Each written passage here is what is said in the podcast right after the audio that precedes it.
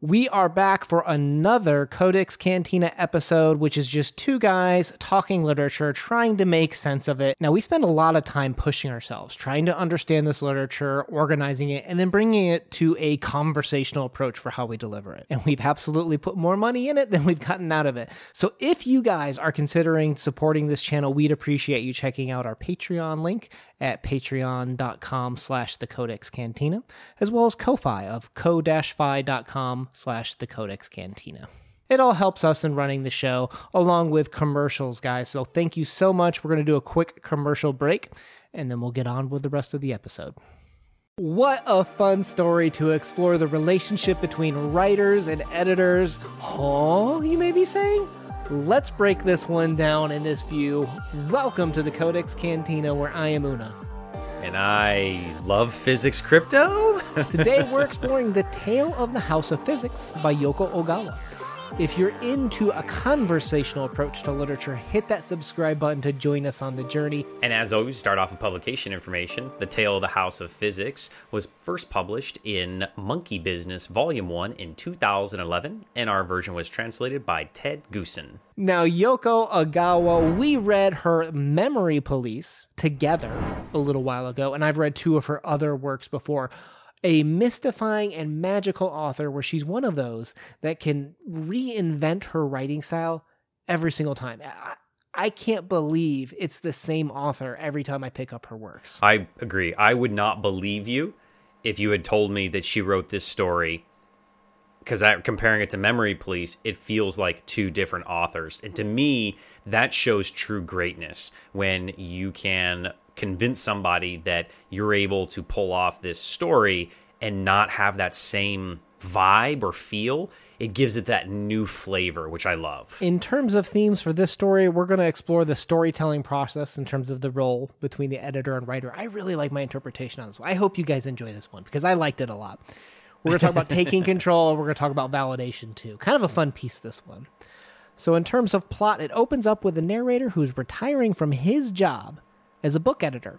And small random note, if you constantly thought of the book editor as a male, let me know down below, because I constantly kept thinking of it as a girl, I think because I knew that the author was a woman, and it, it drives me nuts that I kept making that mistake. He views his job as editor was that of least inconvenience or pervasiveness to the writers. He would take his editing role to that of encouragement and that of guidance more so than crafting or or telling an author how to do things like maybe some of the flashy editors did for best-selling books. Now, what he's doing is he's writing names down on this little manila envelope on his last day, looking back on his career. He writes down all the books and the people that he worked with. And one, the first one strikes his fancy. It was The Tale of the House of Physics, the first book he ever edited. So we jump into a flashback when the narrator was a younger boy. And he recalls growing up across from an old abandoned admin office that was once a particle physics building. The building was soon in disrepair and an eyesore on the neighborhood. However, it did provide housing for a woman that lived there, but nobody knows where she came from. She'd walk around babbling and tell everybody, though, that she was a writer. And the narrator even one day stumbles upon the woman at the market, and he follows behind the woman as she drops these pieces of paper on the ground. And written upon the paper are wishes that she would, her book would appear in bookshops, that people would read it, that people would like it, those sorts of things. Some days later, the narrator and his friends found this dead weasel and buried it at the House of Physics. Okay. And the narrator returns later to find that the, the woman living there is weak and almost kind of dying on the cot. And she turns out she ate some poisonous mushrooms, and when he goes outside, she had plucked the poisonous mushrooms from the spot that he had buried the dead weasel. So he starts to get a little bit of guilt, starts taking care of her, bringing tea, some vegetable soup, and she starts mumbling, "The greatest story ever told." So he takes it upon himself to start writing down this story, right? He listens to her, and sometimes it's hard to hear what she's saying, but he's doing the best that he can to capture her story, if you will. Later on in life, the narrator, you know, after everybody gets okay and returns to health, he gives her a copy manuscript of the story called The Tale of the House of Physics and leaves it behind for her to find. He's too embarrassed to give it to her directly. One spring, the lady left town and the town barely remembers she ever existed. End plot. Yeah. So real side note there. For me, knowing that the author of this story is female and that the narrator is male actually kind of added some interesting qualities to the story of why she maybe wrote him the way that she did. Because I know you kept saying that you viewed that the narrator was also female. So mm-hmm. kind of mm-hmm. weird how our brains did that, right? Well, the relationship was clearly something. I mean, that was the focus of the story, right? Is, is how these two maybe changed each other's lives, in a sense. One got to be heard. One found their calling in a sense of listening to others, perhaps. And I think editor is a big title, particularly today. You know, when we think of what an editor does, sometimes they're selecting books of what's going to be published, what's not. Sometimes they're working more hands-on directly with the author, reading their, their story, providing guidance, providing edits, maybe sometimes just kind of editing and not providing guidance. But there's a lot of different ways that the editor hat is is worn today.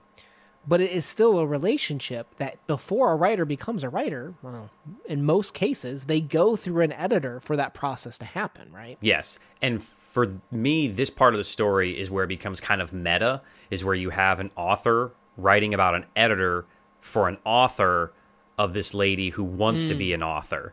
Yeah. And it, it has all of these these layers. And I, I love how she takes his story of her story to turn it into her own. And what does that mean of this relationship between editor and author? Do you think she wrote this as kind of like a love letter to the unsung hero of the novel? Like, editors have such a big role and sometimes play big important things in interpreting what, what novelists are trying to convey. And they're the unsung hero of these really important books that we know the authors of, but have no idea who edited it. Do you think this is maybe like her way of kind of calling out the editor's role, perhaps, in the process? one hundred percent. I feel like she is the semi like homeless lady, and that she would not have F- anything without the editor. And this is a tribute to her maybe own mm-hmm. personal editor, a little shout out. Yeah. Yeah. one hundred percent agree with that. Because all along the way, the, the, the editor, like the main character in the story, is following behind this author. The author is writing down her hopes and dreams. I hope my book is read. I hope people like it. And, and throws these pieces of paper on the ground. And they'd be lost forever unless an editor picks it up, right? It's yeah. the editor's job to select them. And if you remember when she was sick and she's mumbling her story, and there's parts that the editor couldn't understand. She had to work, or he, ah, oh, there, I did it. he had to work... He had to work with the writer to kind of correct it, to say, hey, this didn't make sense. Maybe if we do this, or can we elaborate or change this part? Literally, that's the editor's role, is to make sure that the story is clear, that it's understood, or that, or, or when it needs to be, and that it's in a way that perhaps could be more consumable for people to be able to pick up and read. And that's what this editor does, is the mumbles, you know, he works through them and then creates the manuscript and then gives the novel back to her. And it's like, it's your story now. It's now your opportunity to publish this and make other people hear it. Because that's also one of the things at the end of the story, is nobody remembers the writer, right? And isn't that so sad? Because that's kind of true about a lot of writers in life. Their legacy are these books. Unless these books make it out into the world, they're forgotten, in the same way that the woman is in this story. So this love letter to the, the role of the editor in this man crafting and guiding an author, maybe as like the psychologist, like the hairdresser, giving advice to people. The, the editor is that therapist for the writer to help them get their story across. And it's the unsung hero. Mm, good story. I, I really like that concept. I did have one little twist that I kind of thought about with this, is what if the lady isn't understood by anybody but the editor? And that's kind of another interpretation too, is sometimes mm. when authors try to get their point across, nobody gets it, and mm. they don't get it because they need an editor to be that that bridge between mm. what's in their mind to get out to the public.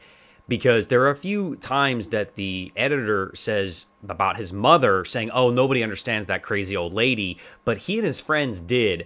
And in the story, the editor is the only one that talks to the, the semi-homeless lady. And I think that is kind of significant and important, is that these editors, the only ones that can interpret greatness. That's actually a really good point, because if we recall too, the writers felt so vulnerable, right? When they would drop these manuscripts off, that perhaps they can't open up to society the same way that they can to an editor. Like, like how could you open up to an editor unless you make yourself vulnerable? And that's how these writers feel when they're dropping off their written word for them to rip apart, to edit, to put, to put together, or possibly make their dreams come true and hopefully make some people happy with their story. And I think one of the goals of an editor, right, is to minimize criticism and maximize enjoyment. And I think that this editor here knew his own personal limitations and said, I can do X, Y, and Z, and I can help these people, but I'm not going to try to reach beyond my own limitations. Except for her, he was the only, it's the only time that he went above and beyond. And I thought it was kind of that magical relationship between these two, and that sometimes not all editors and writers will work together in sync like these two in his very first novel that he edited. Yeah, that's a great point. Let me hit you with another idea. Okay. okay. Let, let me hit you with a curveball here. There's so many curveballs. Do you think we look down upon this woman because she hasn't written a book? Like, she claims she's a writer. Well, show us your, your books. She's like, well, they were destroyed in the war. And and to me, that was that hit me, because we've read a lot of authors that have written in wartime, right? Kurt Vonnegut, who couldn't find the words for Slaughterhouse Five for decades after the war. Like, war takes something from us.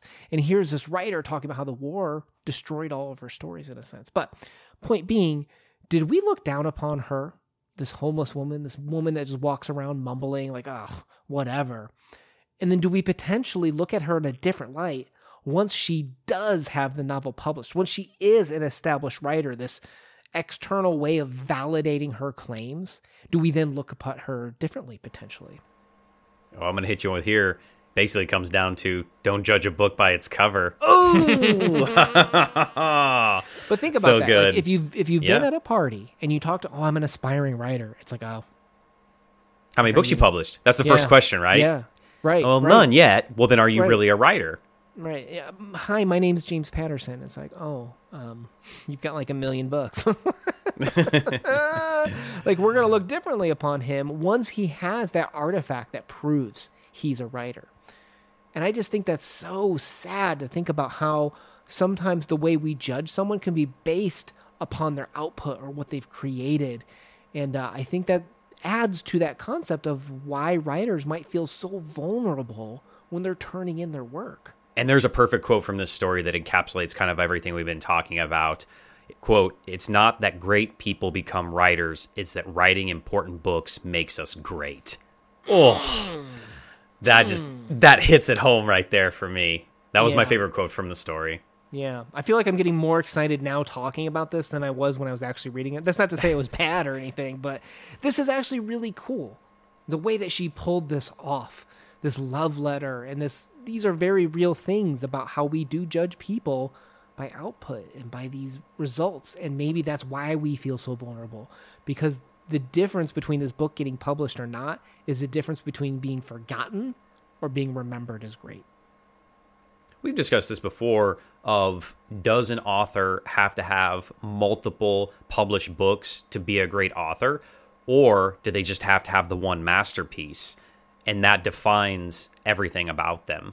And I think for this editor, you only need one one hit wonder, and that's okay. And you can accept that and move on.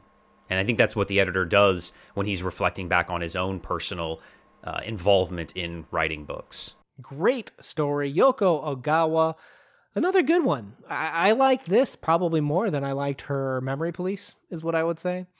So if you're interested in hearing us talk about her and other Japanese authors, we'll leave some links down below for you to check out some more of our talks on her works. Let's move into our subjective wrap-up and ratings. Crypto, what are you going to give this one? I'm going to give this one a nine. I absolutely loved it. I, I love the characters. I love the setting. I love how it went back and forth, reminiscing. And I love that uh, it, it shows that all people are important, no matter maybe how insignificant we feel their jobs are, that without them, it wouldn't be possible in many avenues of life, not just maybe, you know, writing and publishing and editing, but you don't think about all the other people that make schools work or a business work or a restaurant work. It takes everybody for this to encapsulate greatness. Yeah. And I think this is one of those stories where I'd love to hear the feedback from writers and editors. Go read this story. If you know someone who's a writer or editor, make sure they read this story and, and tell them to come here and give us their thoughts, because I'd love to know, how did this story land upon them? Because to me, this was just such a cool exploration. nine out of ten, highly recommended. We post videos every Monday and Wednesday. Wednesday? We post them on Thursdays. End of the night, people. We need to cut this off.